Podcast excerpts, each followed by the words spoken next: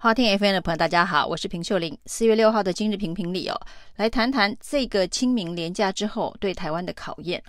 那这个清明连假呢，对台湾来说真的是意外不断了。那清明连假的一开始，呃，前一天就发生了东南水泥的施工意外，造成了这个高铁的电缆被拉断了。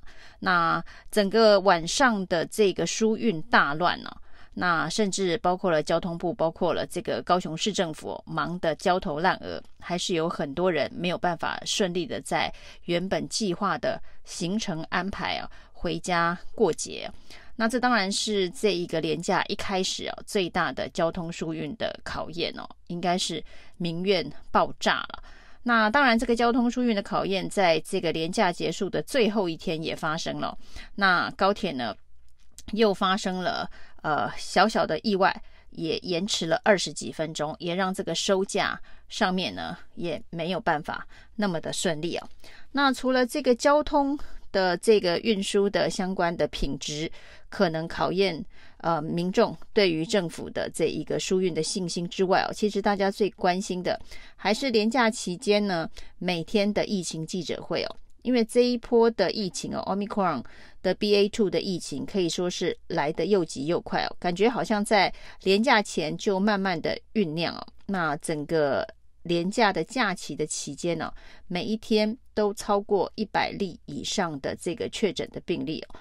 那各县市政府所公布的这个确诊足迹哦，更是多的吓人了，遍布了这个大都会的所有的行政区哦。看看台北，看看新北的这些确诊足迹，的确是让大家胆战心惊哦。再加上呢，收假前夕啊，南部又有这个女乐手的新的传播链发生哦。那足迹在高雄跟台南这个部分呢，会不会持续的往外扩散？也是非常值得注意的警讯哦。那在这个休假的休假的最后一天呢，那创下了今年的本土新增病例的一个最高的数字哦，高达两百一十六例的本土病例啊。那分布在各个县市，最多的是新北啊。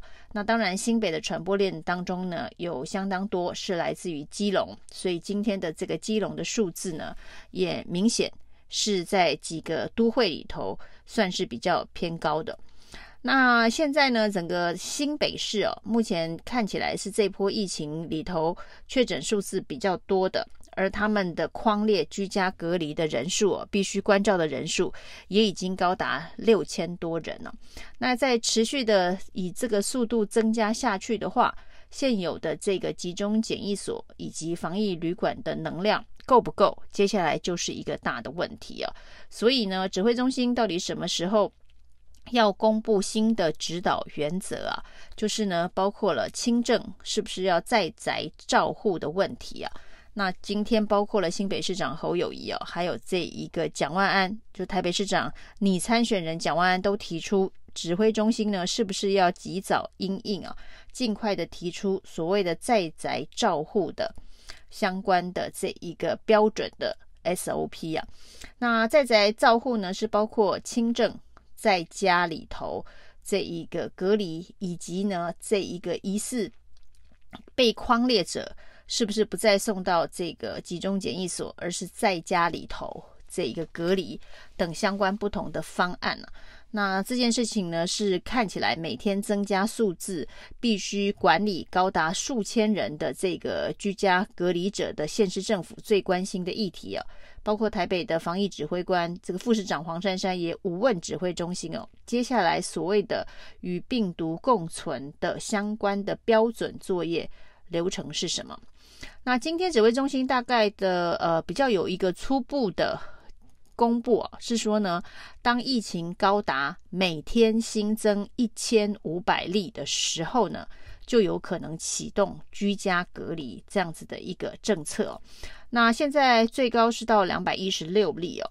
那什么时候会达到指挥中心的一千五百例？这个数字的标准的定定是不是合理？而为什么定一千五百？是不是因为？当每天新增人数超过一千五百人的时候呢，全台湾的所谓的防疫旅馆这个集中检疫所的量能就不足以再应付现在的标准作业流程哦，就是呃跟确诊者有密切接触的这一个框列的居家隔离者是必须送到集中处理的防疫旅馆。或是集中检疫所。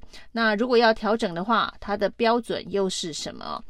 那至于呢，这个疫情现在是不是一个高峰哦？今天呃最高的新增是两百一十六。那陈时中告诉大家说，这个不是高峰哦，还没有到高峰，也就是说呢，还会继续往上走。那至于这一波清明连假的群聚哦，南来北往，以及呢大家的这个出游，我们可以看到呢，这个南台湾的台湾季啊，万头攒动。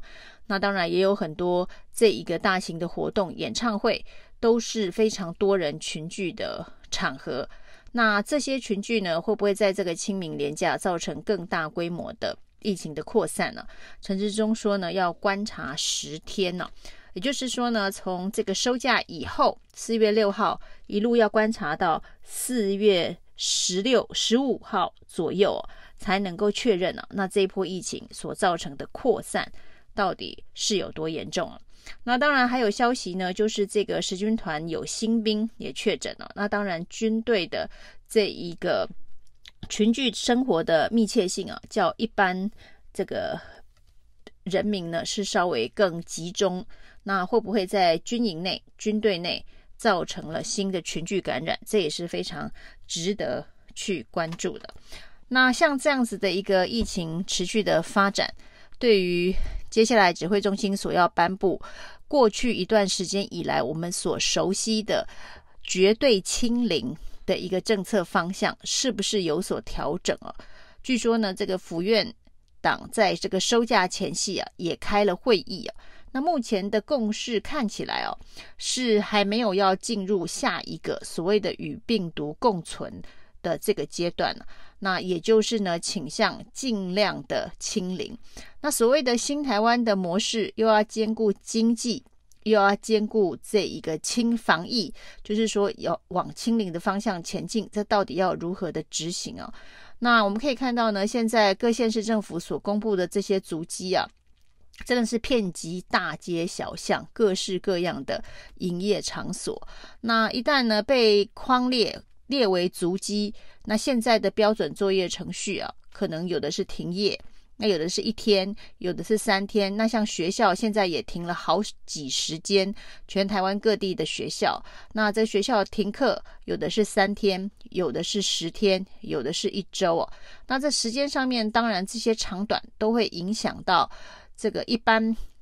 人民的这个生活，那只是说影响的程度要如何的评估，包括这个经济活动，餐厅关门，呃，三天的损失，百货公司关门多久的损失，这些都是属于就是经济层面的考虑哦。所以呢，所谓的与病毒共存，经济与防疫并重的所谓新台湾模式，它到底标准要切在什么地方？恐怕又是到了一个该统一标准的时刻，那还是说接下来的这个警戒程度的提升会比较去年的三级警戒哦？这恐怕也是政府执政党现在不会不可能再重新启动的一个防疫模式哦，就是恢复到这个去年的三级警戒哦，因为这样子对经济的伤害实在是太大，很多呢在上一波这个经济海啸当中存活下来的。这个厂商，特别是中小企业，如果要再经历一次三级警戒的大震动的话，恐怕都不见得能撑下来啊。所以，经济与防疫，还有这个边境的开放，呃，与我们的病毒共存之间的关联性、逻辑性、操作性到底是什么？那的确是该要。这个及早做因应以及规划，因为呢，看起来不可能完全的挡住这一波的 Omicron BA.2 的疫情。如果不能的话，那一千五是一个大家能接受的底线，甚至还有人喊出来哦。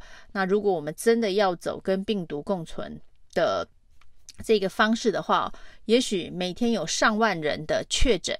这件事情啊，大家也要习惯了。那当然比较重要的是，除了这个确诊数现在大部分都是轻症之外啊，那包括了重症，包括了死亡的人数，恐怕才是会影响民心。决定要如何防疫，要清零到哪一个程度，最关键的数字哦。所以呢，这个部分要如何的守住，包括了重症，包括了这个死亡率，这可能才是指挥中心必须要把它放成最关键考虑的因素。总之，未来十天呢，是一个非常非常关键的呃期间呢。清明连假这一波的这个疫情的传播，是不是会造成台湾进入了？防疫病毒共存的下一个阶段了，十天的观察期啊，那是一个非常关键的时间点。以上是今天的评评理，谢谢收听。